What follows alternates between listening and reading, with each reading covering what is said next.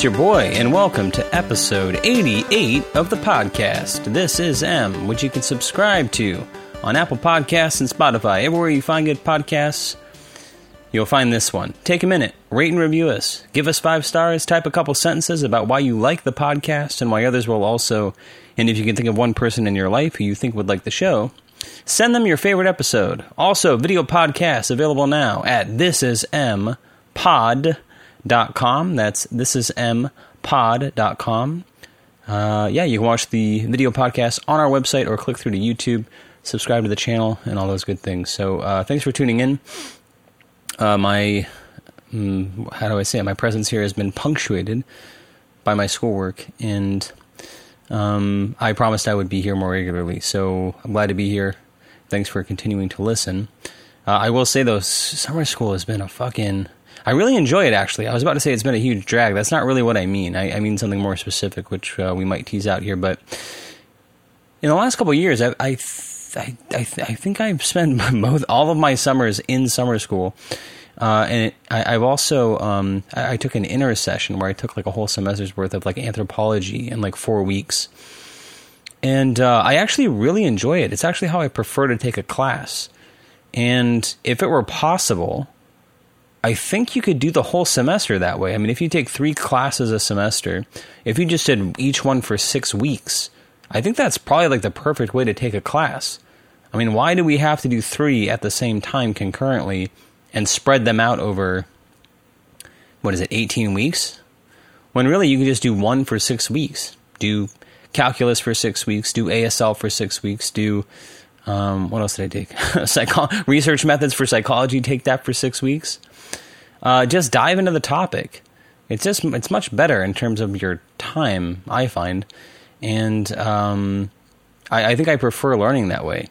Maybe it's also just particularly well suited for a language, um, but you definitely feel like you're, you know, you you give all your focus to one thing, and you feel a little possessed by the topic at the time. So right now it's like I, I'm always thinking about Chinese. I'm always like I go to bed thinking about it. Sometimes I lay in bed thinking about vocabulary or whatever the case may be, and uh, I wake up thinking about vocabulary. It's like I, I am like I, I had my first test, which I did very well on, by the way. But afterwards, there were you know there was like a listening component. There was um, uh, reading comprehension. There was even a part where you had to actually write in Chinese and Chinese characters and take a photo and upload it to the test, which was kind of interesting. I think I made one error on that, but um, uh, but there was one part when I, when I got my grade returned to me, which is a great part about taking tests online. Actually, is unless there are parts that needed to be graded later, like the written portion, the teacher has to see it. For the most part, you get your grade right away, so there's no suspense really. You have a pretty good general sense of how you did on the test. Um, there were two things I got wrong uh, as it was returned to me and one of them I was very confident I had the correct answer, which happens. It's actually it's one thing no one really told me, but I learned my first semester going back to school is if you're ever in doubt, it really is worth your time to review each test or assignment that's graded. And if there are any errors, bring it to the teacher's attention because they're human, they make mistakes. And you know, there are plenty of times where it doesn't make a difference. Like if it's between the difference if, if it if it means the difference between you getting a 96 and a 97 on a test, then it really doesn't matter. But if it means the difference between getting an 89 and a 90 or whatever, that can make a huge difference. I mean, I oh by the way, sorry, I'm just congratulating myself here at the start of the semester, but or at the start of the episode here, but um, my final grades are in for last semester and I got straight A's. So um, it felt uh, I didn't really see how it was going to come together. I kind of hoped it would come together that way, but uh, that means that the last two years that I've spent in school, uh, I was able to get straight A's, which is you know, I'm not saying I'm the only person in the world to do that. Many people are, are great students. And in some ways, it's kind of what you're supposed to be doing. Do you know what I mean? Like, if you ever do anything, you're supposed to do the best that you can at it. Um, and uh, so, yeah, I, I, I guess I, I'm not saying there's huge cause for celebration as much as for someone who used to be a formerly pretty shitty student, not a not smart guy, but certainly a bad student. Um, very fulfilling to look back and go back to school and especially feeling like I, I, was really concerned when I went back to school that I would be like halfway through the first semester and feel like, what the fuck am I doing here? And feel come very unmotivated and, and kind of see myself failing at something, you know? Um, not because I couldn't do it, but because I, I couldn't, you know, I wouldn't, I, I was scared that I wasn't going to be able to find whatever energy or focus I needed to do it well. I thought it was just going to be a huge drag. And there are many things about it that suck. You know, I've had some teachers I don't like, not too many, thankfully. Um, but it's been really fulfilling to have those challenges in school, like take calculus or even Chinese now. I mean, thankfully, I, re- I actually really enjoy it. But, um, you know, to be faced with moments where I was like, I really don't want to do this. I would much rather, I would much rather watch Netflix or something. Um, you know, it, Netflix was not a thing when I was formerly a student, but it would be like watching movies. You know, I was obviously, I've always been a huge film buff, fan of music.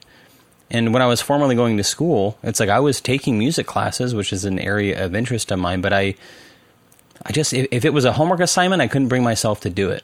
You know, I was taking music theory and yada, yada, yada.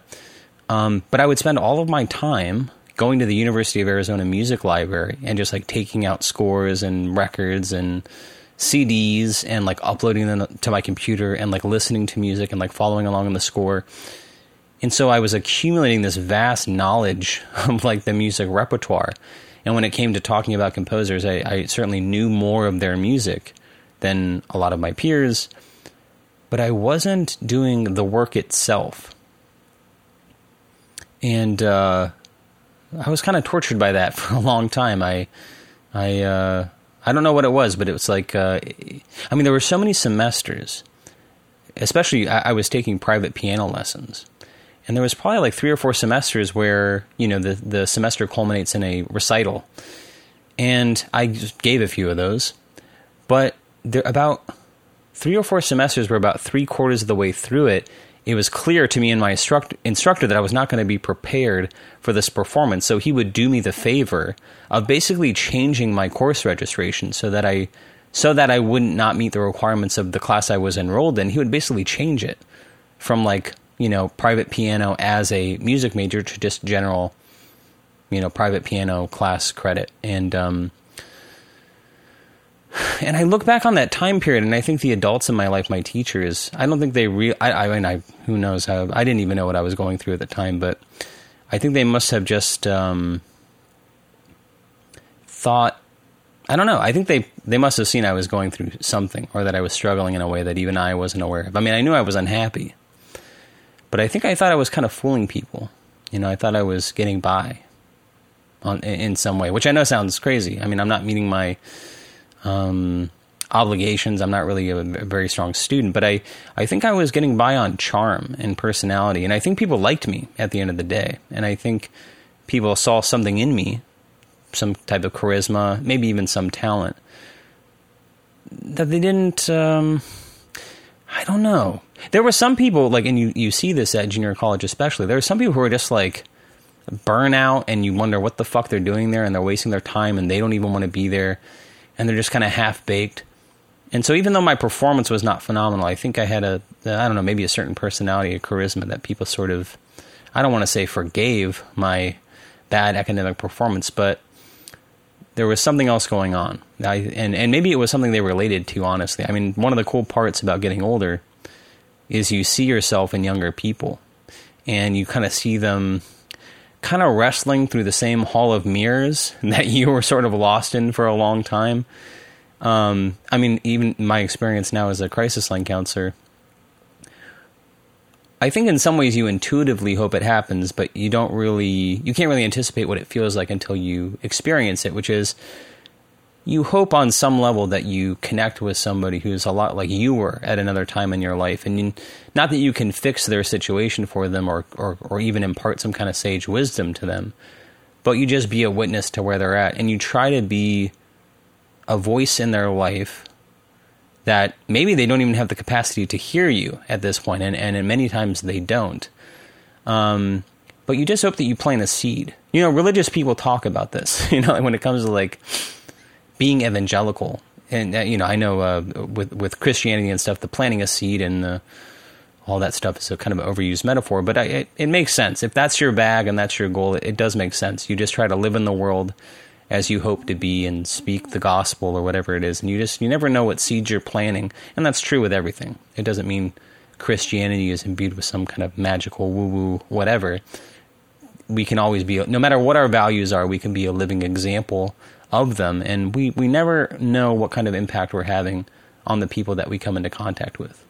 You know, a, a brief experience with us can just sort of get the ball rolling that sort of gains momentum over time. Uh, not that they'll call you up 10 years from now and say, hey, you changed my life.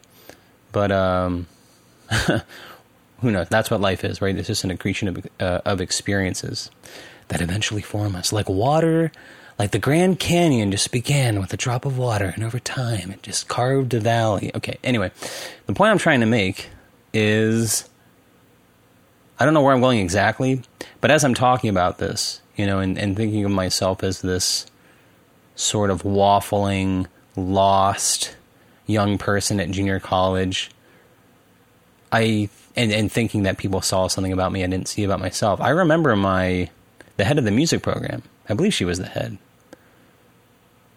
Wonderful woman. I, I feel weird saying her name, but I'll say it anyway. Her name is Eileen Perry, a very talented piano player, and uh, just influential. I don't know why. She just had an impact on me. I always thought she was very I don't know, very strong and um, just an interesting person in my life, and was very generous with me uh, and a good teacher. Um, and I remember one time, I think maybe after my second year there, she she said to me very kind of thoughtfully, and it kind of took me back when she said it, but she was like, "Maybe you're in the wrong major." And I was like, "But this person doesn't even know me. How could they say that?" You know? And I should have taken it as a challenge. Um, to kind of do better, but I I, I didn't have that capacity in my life. Um, I felt uh, in that moment I felt really misunderstood. But now I look back and I think, of course, she was saying that she was trying to help me. My performance wasn't what it was. In some ways, I'm sort of I'm definitely projecting on her situation, but it's the type of thing that I when I think of myself as an adult observing younger people you know, you see people trying to. Cr- when people continue to struggle with something that they're not surmounting, it's usually because they're not meant to do that. Or if they are, they definitely, they clearly don't have the skill set to do it in this moment. They kind of need to give themselves permission to do something else. You know, you're constantly trying to fit this square peg in a round hole. I had to reach for that one. You're always trying to fit the square peg in the round hole. It's because it's never going to fit. At least, at least not right now. It's not. You need to give your attention to something else, and come back to this if it's something that you really want to do. And I guess when I think about that, the same thing could be said of my entire academic experience. I mean, there were some classes that I did do well at. Ooh, and I hadn't really thought about this, but maybe this means something in terms of where I'm directing my interests to currently, and uh, and frankly, how I always have been. But I was always great at English. You know, it was never a problem for me to do my reading for English or writing class or to do writing assignments. I mean, I remember having a writing assignment. I have this very vivid memory, even of me sitting in the University of Arizona Music Library working on an English assignment when I should have been doing, I'm sure, some theory analysis, probably uh, analyzing Das Rheingold by Wagner or something like that. But I remember sitting in the back of the University of Arizona Music Library and reading The Stranger for like the sixth time and writing like my fourth paper on it or whatever and like reading another translation and whatever it was. But, um, so there were classes I was giving my time to and reading was one of them. I remember actually in that same class reading The Glass Menagerie. Um, which I had read before, uh, obviously as like a being an actor in another life, but reading it for school for the first time, and actually I don't know if I want to give this stuff away all the time, but that's uh, where the phrase "gentleman caller" comes from for me. Um, if you've been a fan of my music for a while, you know that the um, my most recent uh, playlist or collection of songs from 2000, I guess 19 it was, uh, I titled "Gentleman Caller." It comes from the Glass Menagerie. Um, but uh, what was I talking about? Eileen Perry telling me I was in the wrong major. Yeah, maybe this idea of needing to focus on other things for a while, giving yourself permission to focus on other things for a while. Um, yeah, and also just thinking about teachers. Well, one another embarrassing story first, but um, I remember sometimes I'll tell my girlfriend, like, you don't realize like who I was in other chapters of my life. Like, I remember being in concert band. You know, I played percussion for concert band. I could barely read like, or I could read like drumming stuff. I could read rhythms and stuff. But when it came to like playing mallet instruments, I'd always just hand them out to the other people and be like, "You're playing that part. I'm playing the fucking snare drum or the bass drum or the cymbals or something." I remember we had a concert, and actually, it was a concert I was looking forward to. I got to play the gong.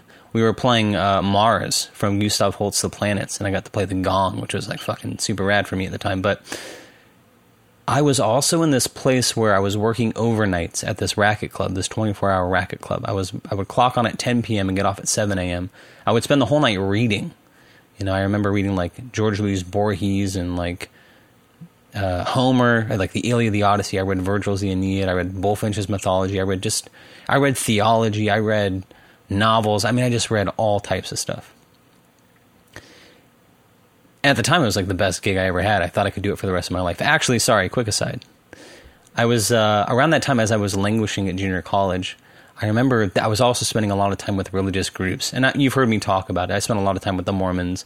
I uh, poked my head into a Scientology center.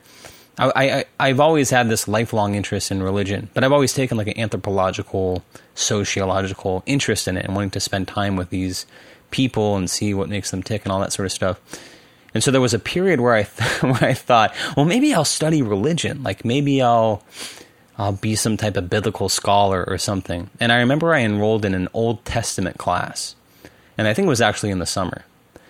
And I remember the teacher was this very um, rotund, bushy bearded, unkempt, bookish, dusty type of dude right? He you just pictured him living in like a studio apartment, just with like wet newspaper and like stacks of of books in like Greek and Aramaic and like studying the Bible. And he, in a way, he's like a lot of the, uh, in the Bay Area, like in an area like Berkeley. You see a lot of these dudes who are way they almost seem overeducated and they spent way too much time alone. And they have this sort of nervous like um what's the word I'm looking for? I think it means asexual. They're kind of neutered, nervous, academic dudes who've spent way too much time alone. They seem like untethered from reality, but they have like read every novel in existence. It's probably where I'm headed, honestly, in my life. But um, that's who this guy was teaching this Old Testament class. And I remember like kind of bending his ear after class one day and saying, you know, uh, this is a topic I'm really kind of interested in. Like, what what if you wanted to study this? Like, what what like, what does religious studies look like, or something? And he basically was like, he started talking about, well, you know, you have to know that it's you know it's not going to be a high paying gig, but it has to be a topic you're really interested in, and yada yada yada. And he he asked me, he's like, oh, do you work? And I was like, yeah, I work at this racket club. It's a overnight gig. And he went, oh, are are are you guys hiring? And it was like in that moment, I knew I'm not going to study religion. the fact that my teacher was asking me the place I was working at, which was a job I enjoyed, but I also realized it was a, you know, it was a gig for a college kid, you know? Um, the fact that he was asking me if they were hiring, it was like the cosmos telling me, "Was this who you want to be?" And no offense to the guy, it's just not who I wanted to be. So that was a very telling experience. But, but anyway, back to this. I was talking about this concert I was giving in concert band. Um, around that time, I was working overnights. I was this, living this nocturnal existence. I was smoking like two and a half packs of cigarettes a day. I was not socializing. I was like very hermetic. I was living this cloistered life, like in my. Uh, uh, I mean, compared to the Bay Area, it was like a palatial estate in Tucson, Arizona. It was a two bedroom, two bedroom, uh, two bedroom, two bathroom duplex and the one of the the second bedroom was like my my art cave. It was like where I recorded music and where I listened to music and like would pour over these scores and like watch movies and like just light cigarettes one off the other. And um and I just was like I'd be up all night. I'd bike like 4 miles to class in Tucson because I didn't have a driver's license at the time. Bike home and it was just it was just a horrible horrible hot sweaty time in my life. And uh, I remember we had this concert so after school, usually I would come home in the afternoon and sleep for a couple hours, either before going to work or spending the night listening to music or watching movies or whatever the fuck it was. I was frequently up all night, many times, whether I was working or not. And I remember we had a concert that evening, and I don't know how it happened, but I remember waking up on my living room floor. I was probably laying down doing something, maybe reading a book. I don't know what I was doing, but I had fallen asleep on the floor. And I wake up with a start, and I look at my mm, probably my cell phone, my old Nokia phone uh, clock, and we had a concert starting in like 30 minutes. And I like hopped in my truck, I sped, or actually, how did I get there? I must have biked. I could have had my truck at the time. Look, this this four and a half years or whatever was just a blur, so I can't really place things in time accurately. But the point is, is that I at when I finally got to the concert, which was on campus, I walked on stage as the concert was beginning, like out of a movie.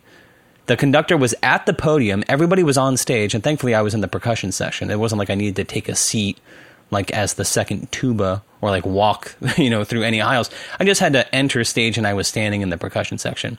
And I remember walking on stage and the conductor like having his hands raised about to start the piece and seeing me and giving me this look like what the fuck? And I just gave him like a what are you going to do?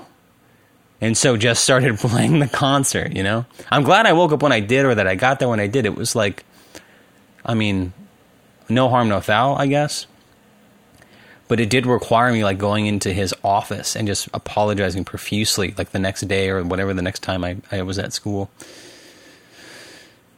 and uh, yeah i mean if you ever wanted an example of someone just being like what the fuck is going on with this kid i mean it was just a fucking nightmare and um, actually, kind of, I mean, I think I've told this story. Actually, we have a listener of this uh, podcast who was a, a, fellow student of mine around that time. So I don't know if he hears these stories and he goes, "Yep, that's exactly how this guy was," or if he maybe there's something about uh, my life at that time that was not apparent to other people. I don't know. But uh, he knows exactly what I'm talking about, and I feel like he brought this. Uh, I think I may have referenced on the on the podcast before because uh, he and I are still in touch, and he he checks in with me. But I do remember that person, that that band director. I remember one time standing in the wings about to go on for a recital, and I remember him walking into my music class at another time. I was taking this history of Western music class, and you learn about the the form of the mass, right? Many composers like Ockeghem and a lot of people uh, in organum and like old Gregorian chant, like would write masses that had a specific form, and there was the ordinary form and the extraordinary form. And I remember just he poked his head in for some other reason, and the, the teacher just sort of as a sort of a joke or a test said, "Hey, do you remember the form or do you remember the um, the movements of the extraordinary form of the mass or the ordinary form?" And so he just rattled them off perfectly, and the teacher was like, "There you go, perfect." And I remember I was standing in the wings for my piano recital, and he happened to be in the wings, like opening the door for students or whatever. And I remember telling him, I was like, hey, that was really impressive when you stuck your head in the door and, and you just knew all the, the forms of the mass. And he just looks at me and says, well, you know, they don't just hand out doctorates in music. And I was like, oh, oh, oh, uh, okay. Whew. Salty, man.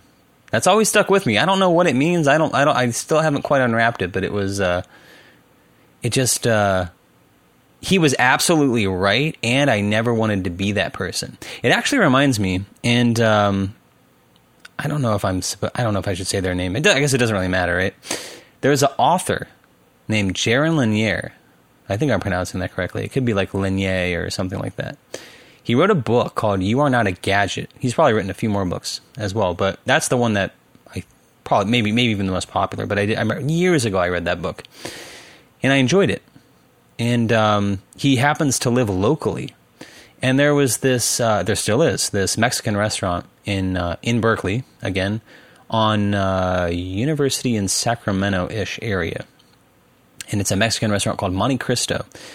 It's a very good place. If you're ever in the area, check them out. Uh, but they're open till like midnight. They're kind of open late, and I haven't been there in probably like seven years. I probably should get another burrito from there sometime. But the point is, is I was getting takeout from Monte Cristo, and I remember standing in line, and I just sort of look over and I see Jaron Lanier.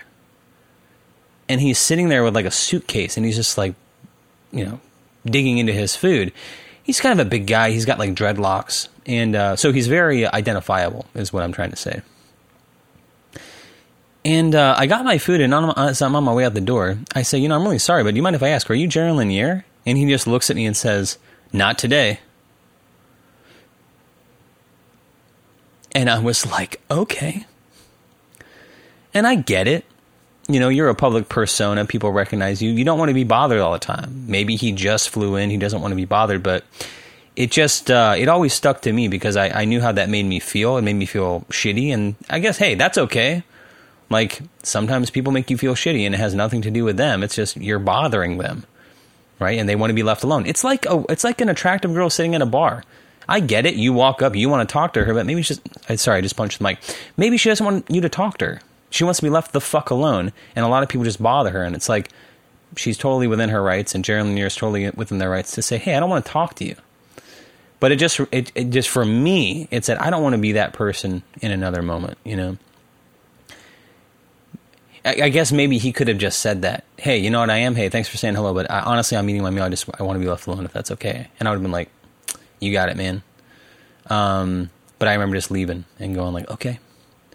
Uh, but oh yeah, bringing it back to the teacher. Yeah, whatever he said, you know, they don't just hand out doctorates in music. I was like, okay, well, I don't really want to make people feel like this at another time in my life. If somebody compliments me, I don't want to make them feel like shitty or or as if uh, I was somehow insulting him by complimenting him or something like that. Um, the other moment that really stands out for me, where I realized people probably saw me differently than I thought they were perceiving me, one, I'm just embarrassed when I think about my piano teacher. The amount of times I can't fucking believe it. The amount of times I showed up sitting down for my piano lesson having not practiced. Like, how did I, the, sitting there for like a half an hour at a time, not improving at all, and just sitting through it like, this is what I'm doing every week. Every week it was just a fucking nightmare that I dreaded looking just sitting down and like not being any better clearly not having done the work especially when you're in a place in your life where you know what the work looks like and actually how easy it is. You know as long as you make time you make progress you know? And it does it's not even that fucking hard. You just give your time to it. It's like working out. You just start doing it and you're doing it and you improve and you just have to keep linking those together. Um so i guess i'm saying two things at the same time. I'm i'm sympathetic because I know what it's like. And if I'm dealing with younger people, I think you would recognize what part of their life that they're in. Um, but I do remember around that time, there was one teacher I was working with who was kind of helping me workshop songs. I would also frequently not show show up prepared to our lessons as well, but uh, still kind of like a formative influence. You know, I know I've told the story about how I met him, um, but basically, he was like a, uh, my first music theory teacher who invited me out to his little sort of studio to to sort of show him my songs and to work on them and and just kind of foment or uh, ferment or facilitate my early creative development or whatnot. And I remember at near the end of our time, I believe he was it was either around the time I was leaving the area or he may have left shortly before I did. But I remember at our last meeting together, I can picture myself in his studio and asking him very earnestly, like very earnestly, I like I want you to be honest with me. You know, do you think I have what it takes to like do this, to like be successful like as a songwriter? And there was a pause and I said, I want you to be honest with me because I have pretty thick skin. I, I I can take it. And he just very poignantly said, I'm not sure if that's true. And what he meant was that I don't that I have thick skin. And that always stuck with me. And I didn't know what it meant at the time, but but he very quickly followed it up with, "Yes, I do. I think you're very talented. I think this is absolutely something that you could do." Um, I don't think either of us really knew what that meant at the time, what it would take to do that, and how much of it was outside of my control. But I think he was trying to let me know, like, "Hey, yeah, this is something you can get yourself to like do. I think you have the talent, right? There's something here." So that was very fulfilling. But the part that really has stuck with me is his sort of poignant, I'm not sure that that's true. And we didn't really explore it. But I also remember how that landed with me at the time, and like I didn't really want to sit with that, you know? But it shows me that he saw me he had a more objective perspective on me than I did. You know, I just, I just, you know, when you're younger, you, I think you feel like you can just say things about yourself and they're true. Like you see this with, uh, you see it with adults too, but you see it with young people as well. Like people just decide who they're going to be. You know, it's like uh, I think part of this is like this like self branding or something. It's like because you have a DSLR and you like films, you just start a YouTube channel about like you're analyzing films and like talking about why directors made decisions they did, but you're you don't really have any expertise.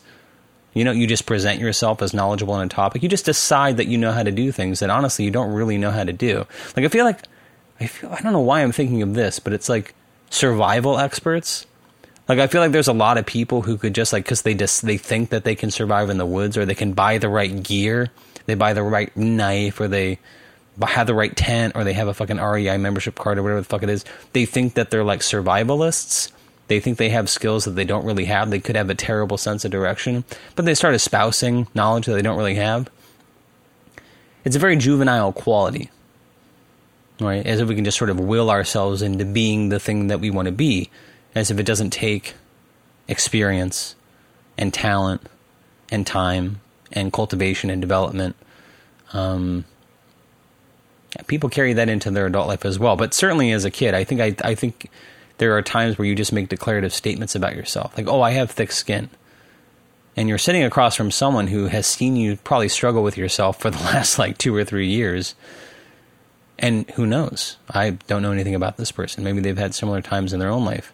Maybe that was why they were endeared to me. I don't know. But um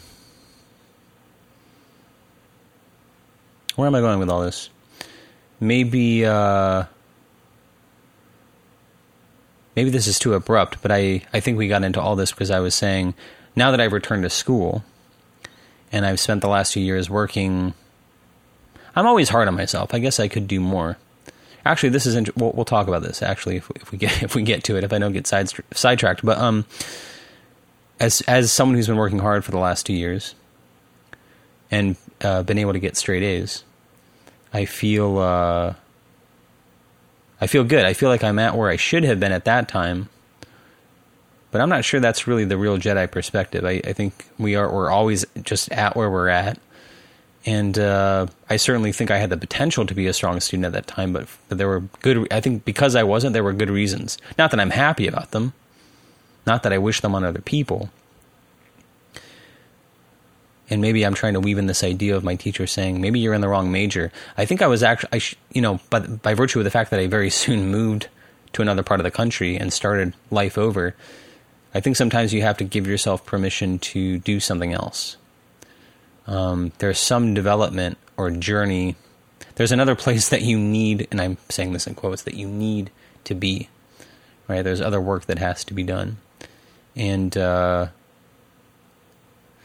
you know, I've talked about this a lot, but, um, you know, this the, the, the, many of the most painful parts of my life and chapters of my life, the you know, some of the most painful and protracted periods of my life was times where I was forcing myself to be something I, I couldn't bring myself to be and thinking that's what I'm supposed to be. If my my salvation or my development will the culmination of that will be me doing this thing. And at the time, when I was struggling as a student, it was like getting this done, doing this responsibility. This is what I'm supposed to be doing. And I couldn't bring myself to do it, and I was fucking tortured.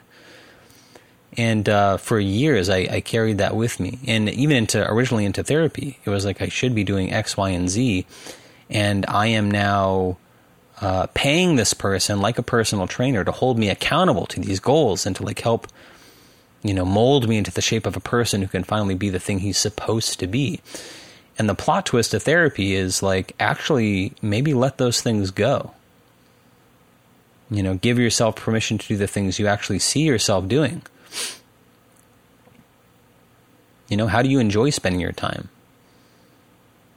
What do you want to do? You know? And at first it feels like it feels like danger. That person feels like the fucking devil. You know, I had a moment in therapy recently where I said, you know, there's a part of me that's scared when we have these types of conversations because I think, wow, who does this person, where are they leading me? And she said, Well, I'm not really leading you anywhere. I'm just listening to what you're saying and I'm just responding to it. You know? And now I'm definitely going off limb. I'm going out of the fucking, I'm going on a limb, but I had an interesting moment, and uh, this goes into the I Ching and astrology and all this sort of stuff, but I have a coworker of mine who is, for some reason, is very interested in the fact that I'm interested in the I Ching. Uh, and I'm, I do not pretend to know what it is, but she frequently asks me, "Have you consulted the I Ching, or what does the I Ching have to say about X, Y, or Z?" And so I, uh, my relationship, I, I, haven't really, I haven't really looked at the I Ching seriously in a long time. Actually, probably like a, at least a year. But as these conversations have happened recently, I've looked at it a little bit, and so I've consulted it very differently. So traditionally, you consult the I Ching by throwing coins, or even more traditionally, you manipulate yarrow stalks. Like just imagine like little bamboo twigs, and um, you use them. You manipulate them in a very specific way so that you, you know, um, basically a hexagram, which is one of the signs of the I Ching, is is built by by virtue of the system of whatever uh, or throwing coins or whatever. But you know, I'm not a I don't really believe in the metaphysical powers of the I Ching or Yarrow stalks. So I tend to believe like any meaningful system like astrology or any kind of divination. If you just crack open the I Ching or pull out a random card in the tarot and just let it tell you, or, or even like a, you could open up to a random page in War and Peace and start reading, you can find meaning there right? And so what I was saying to this colleague is I forget how we got onto the topic, but she, I think she was saying, you know, sometimes I, I find like astrology, which was their preferred system of thinking or or divination or whatever. You know, it, it, it's like a compass when we're feeling lost. It can help give us direction. And I said, very apropos of our conversation, I said that I think that's true. I think that that's what people experience. They they they feel like it gives them direction when they feel lost. But I also believe that what we're really doing is looking to this system and our interpretation of it to give us permission to do what we already wanted to do. And I don't, I don't, I don't, I don't know if that really registered. I, I know she asked, well, what does that mean exactly? And I think work came up and we didn't have time to really pursue it. But she sent me this video link of an astrology reading that someone had done recently on YouTube. And it's actually a very cool format, which is you start and they have like three piles of cards and you picked one. You pick one and depending on what you pick you fast forward to that period of the uh, of the video where he does a reading from that portion of the deck. And very interesting like very intriguing charismatic youtuber. He's this presumably gay man who signs while he speaks and he's very like I don't know, he's very charismatic and funny and brings a lot of his personality, but he's also he's a very confident his delivery is very confident. He I don't know a lot about astrology or or um or tarot, sorry. I think I keep saying astrology when I mean tarot. But he says a lot, uh, he seems to know tarot very well, and so he speaks very confidently. And as I was listening to this reading, I, it seemed like spot on, right? And and I don't believe in the metaphysical like woo woo stuff of astrology, but like the I Ching, I do understand engaging with a system of symbols that seems to resonate with you. And as you engage with it, it seems to be seeing your life or providing insight into your life that feels supernatural. Now, the truth is, is if you actually engage with the system on a daily basis, there's mm, probably as many times as not that you get gobbledygook, especially out of something like the I Ching. I mean, she asked me to consult it, and I remember opening up. I uh, often use the um, the Wilhelm slash Baynes translation of the I Ching, which I think is probably one of the most popular in America. It certainly was when it first, like in the when the I Ching was like a really big part of the counterculture. I'm sure that's the translation that most people used, but there's a lot of supplementary material, and even the each the text of the I Ching itself is actually very scarce, and most of the book is interstitial commentary and interpretation and yada yada yada. But I open up to the middle of the book, and it's actually I open up to the introduction of some of the supplementary material. And the author says, I'm paraphrasing here, but it's like, isn't it capricious to find a deep philosophy in a system of symbols that is a bunch of gobbledygook? You know, it was obviously a rhetorical question, and I'm sure he goes on to explain why it's not nonsense, why, you know, the I Ching is a um, deep system of philosophy. Um, and I think some of that's true. I also think a fair amount of it is gobbledygook, especially to Western readers. And like anything, it's just an accretion of text over thousands of years that have meant different things to different people at different times. And some of it is very interestingly cohesive, and some of it is just arbitrary. And and some of the the real meaning is just lost in antiquity. It just doesn't make sense to modern readers. We're we're just seeing it through a fucking cracked mirror and, and interpreting it with our modern eyes. The, the, the mind that, the mind that made these texts worked very differently than ours. I mean, maybe I'm overemphasizing this, but very literally saw the world in a completely different way. Completely different way. Experienced themselves, had a very different self concept and cosmic perspective and whatever. So it's whatever it meant to them, it's just we're not going to read it the same way. Um, doesn't mean it's useless, just means we're kidding ourselves if we think this is some perfectly unified magic system of symbols that will uh, have constant meaning, unchanging. By, by the way, it's called the Book of Changes. and the only thing inevitable is change. But anyway, where the fuck am I going with this? So this tarot reading, I don't know, this tarot reading would seem to be spot on. But in a sense, even though I didn't have the time or the whatever to communicate this to her, my experience of this astrology or this uh, sorry this tarot reading was my point exactly, which is I don't believe this per- I don't this person these cards that this person is doing my tarot reading with were manufactured in a factory and there's tens of thousands of decks just like it. The same way my I Ching just came off a fucking printing press. You know, it's like in Full Metal Jacket, like this is my rifle, this is my gun. There are many like it, but this one is mine. Like that's what your book is. That is what your tarot deck is. It's just it, it's like anything. It's like any other manufactured commodity, right? Um, there's nothing actually magical about it. It's it's really the imagination and the ability of the person to find meaning in the reading or the book or whatever it is, and uh, that's really what's happening. And why the fuck am I talking about this?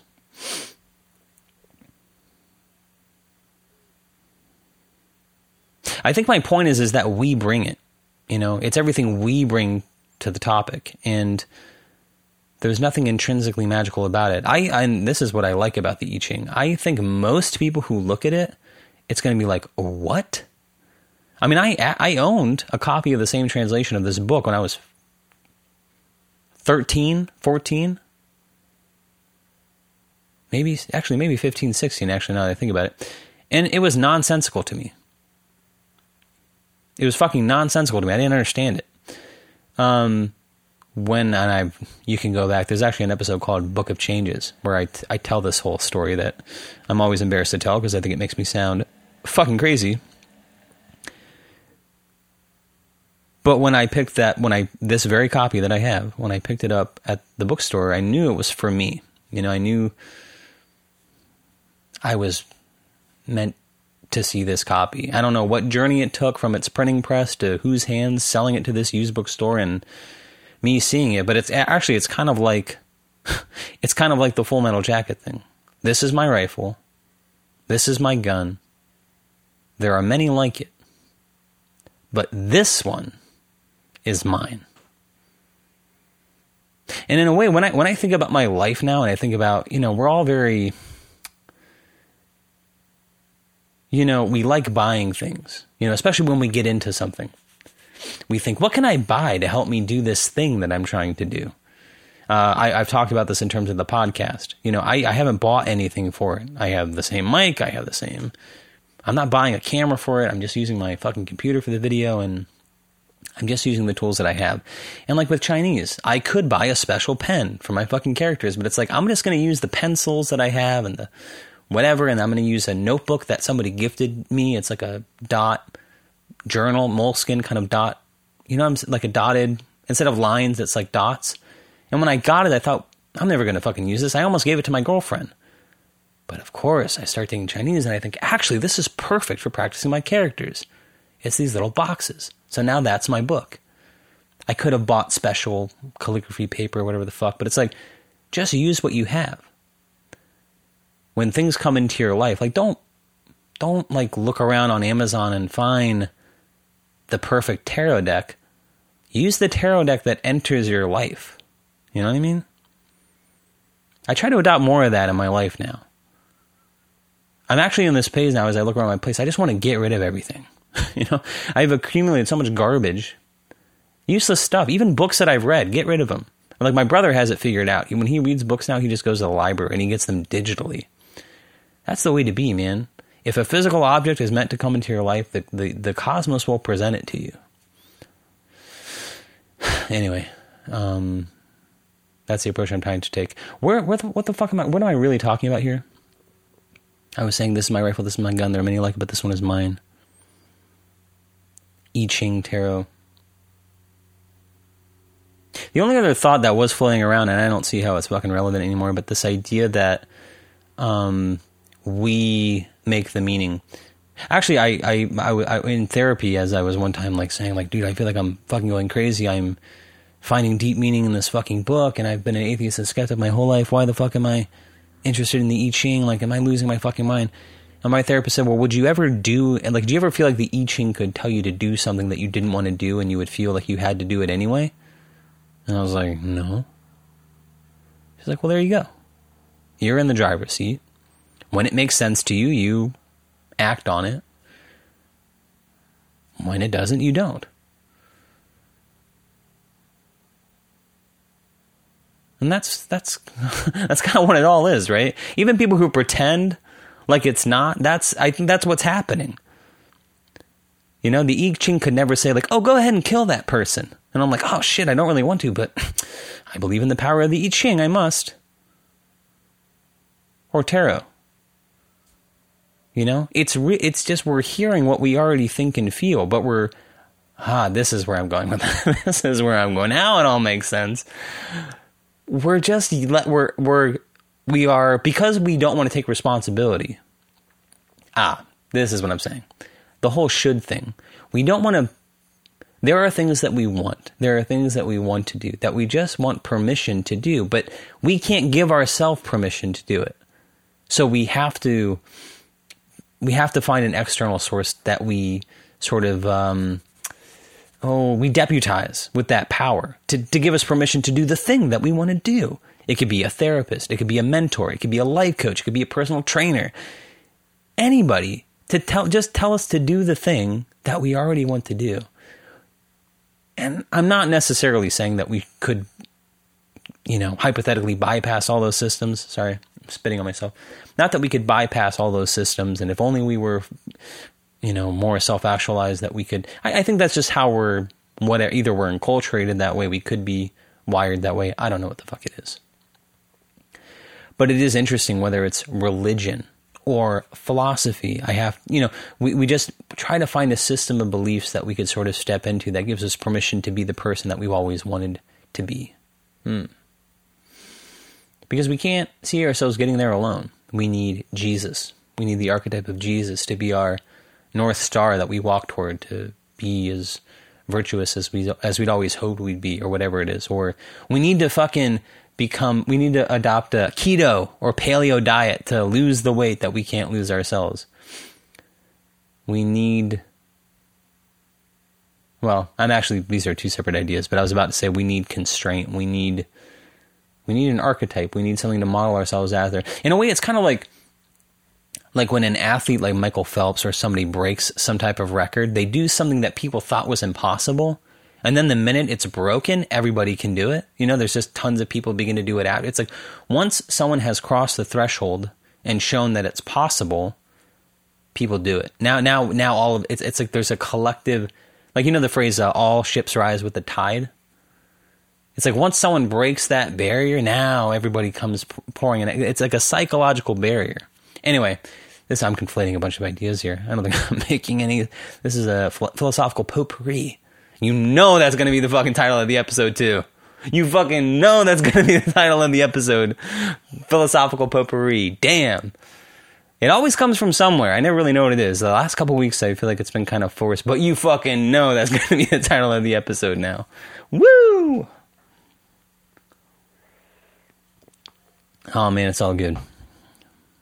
I almost, I almost feel like we should just fucking, we should almost stop now, right? Man, I'm looking at the clock. Technically, we should still do about ten more minutes. So let's see what we can come up with. I suppose. Um. Yeah, I completely lost the fucking plot of whatever we were talking about. But I do think my girlfriend's fucking like thinks I'm. You know what? I think my girlfriend's fucking like she's so sick of me. You know, there's a couple things, a couple things here. So I was talking about grades, right? I've been doing, I'm doing doing really well with my grades. And I, frankly, I think many of you listening are sick and tired of fucking hearing about it. But let's just dig into why I keep bringing it up. One, on, on some level, clearly I need to be celebrated, like for my academic success. Like that's why I keep bringing it up, right? I'm also trying to big up myself in some ways, you know, like, um, I, I, look, I work hard and I, I, I want people to see that and I, I want to be celebrated for it. Mm, sorry, I'm human. But uh, that's just kind of where I'm at. And then um, I remember uh, my dad and I have had a strained relationship for a long time, but I'm trying to communicate with him more. So I check in with him on the weekends or whatever. Uh, sometimes, every couple, I'll, I'll FaceTime him and his uh, wife, my stepmother, and um, I remember I checked in with him, and and, and I'm saying this. I, I believe that my dad is genuinely happy for me in terms of my academic performance. I think he's very proud that I have done well. I think he's very happy that I got into the school I went into. But this was a microcosm of my family. And when it happened afterwards, I looked at my girlfriend and said, Did you see that? It's just very common in my family. It just says a lot about how we communicate. But I remember telling my dad, I said, Hey, I got my grades back for uh, semester. I got straight A's. So that means your boy got straight A's for the last two years. And he says, Well, you know about grade inflation, right? And I was like, I'm aware of it. Yeah. He's like, yeah, over the last couple years, like, you know, or the last, whatever, how many decades, two decades, or whatever, like, yeah, everybody's getting A's now. It's, it helps the teachers feel better about uh, their abilities or whatever. It makes them feel like they're doing a good job. And I was like, okay. Oh, yeah, okay. Yeah. Well, silly me for feeling happy about it was how I felt. I didn't say that. I mean, I agree with him, actually. I mean, uh, if I'm being completely objective about it, it's true. Grade inflation is a real thing. If you really think about it, I mean, I, I guarantee you more people are getting A's and probably even B's now, when really, if the grades were really fair, at most people should be getting C's, right? It should be 10 people, like 10%, sorry, not 10 people, 10% getting F's, 10% getting A's, and I'm about to embarrass myself not being able to do the math, but you know, a little more people doing D's and B's, and then the vast majority of people should just be right there ringing the bell of the bell curve, getting C's, right? I'm not sure that it happens that way. I haven't crunched the numbers, but I, I do know grade inflation is a thing. But it was like, ah, very common in my family. You make an announcement like that, and, and, and I guess the weird thing, and maybe I don't want to talk about this, but I feel like my girlfriend is sick and tired of me like talking about how well I'm doing. And who knows, maybe you are too. But um, I uh, I think she's all I you know being fixated on Chinese right now because I'm I'm really like s- steeped in that right now. I mean, I have like three hours of class plus hours of homework a night. And it's all I think about. And I remember taking this test. And now I feel like I'm repeating myself. I'm sorry if I did say this at the beginning of the episode. But it's like there were two questions that I got marked wrong on. And I remember one of them was like, uh, do you know what radicals are? Like, I don't, I don't want to presume and assume you know nothing about this, but like Japanese and Chinese, the kanji or the characters are, are built conceptually it's well it's not always the case but it's a way to think about it which is the the characters seem very complex but uh, many times not infrequently they are built of radicals which are basically these fundamental characters that get sort of mishmashed together. And sometimes you can look at a character you've never seen before and possibly deduce its meaning because you understand its constituent parts. But part of as you learn Japanese or Chinese as you learn the radicals these sort of fundamental building blocks of many of the characters. And on the test, there was a section on the radicals, and one of them I had never fucking seen before. And I was, as your boy studies, right? He learned the radicals that we were supposed to learn. And I remember getting it wrong. I made a, a good guess, and I, I got it wrong. And uh, the uh, it showed me the correct answer was water after I took the test.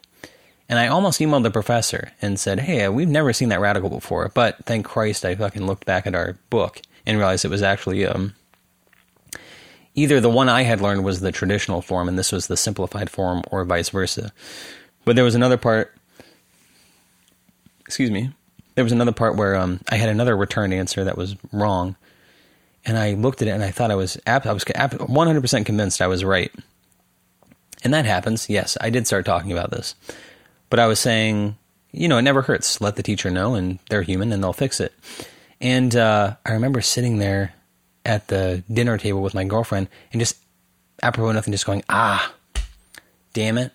The teacher is right. She's like, what? What do you mean? I said, I confused Shui Sheng with Ming Se. Gosh, can you believe it? Ugh. And my girlfriend's just looking at me like, what the fuck are you talking about? And it was like, uh, yeah, I get it.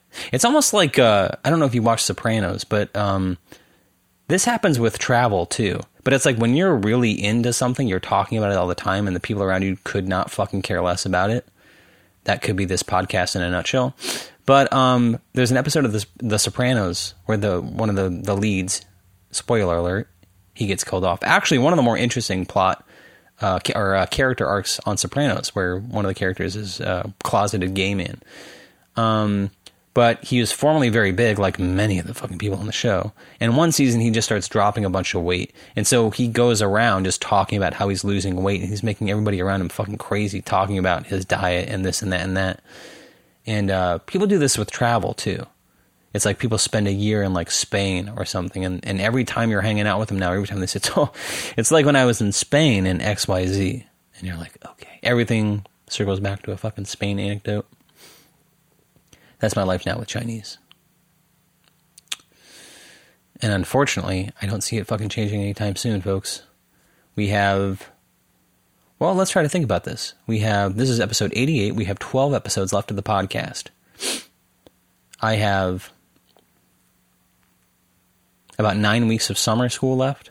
Most of those are going to be all Chinese. So you better fucking believe it's coming up on the podcast probably every week.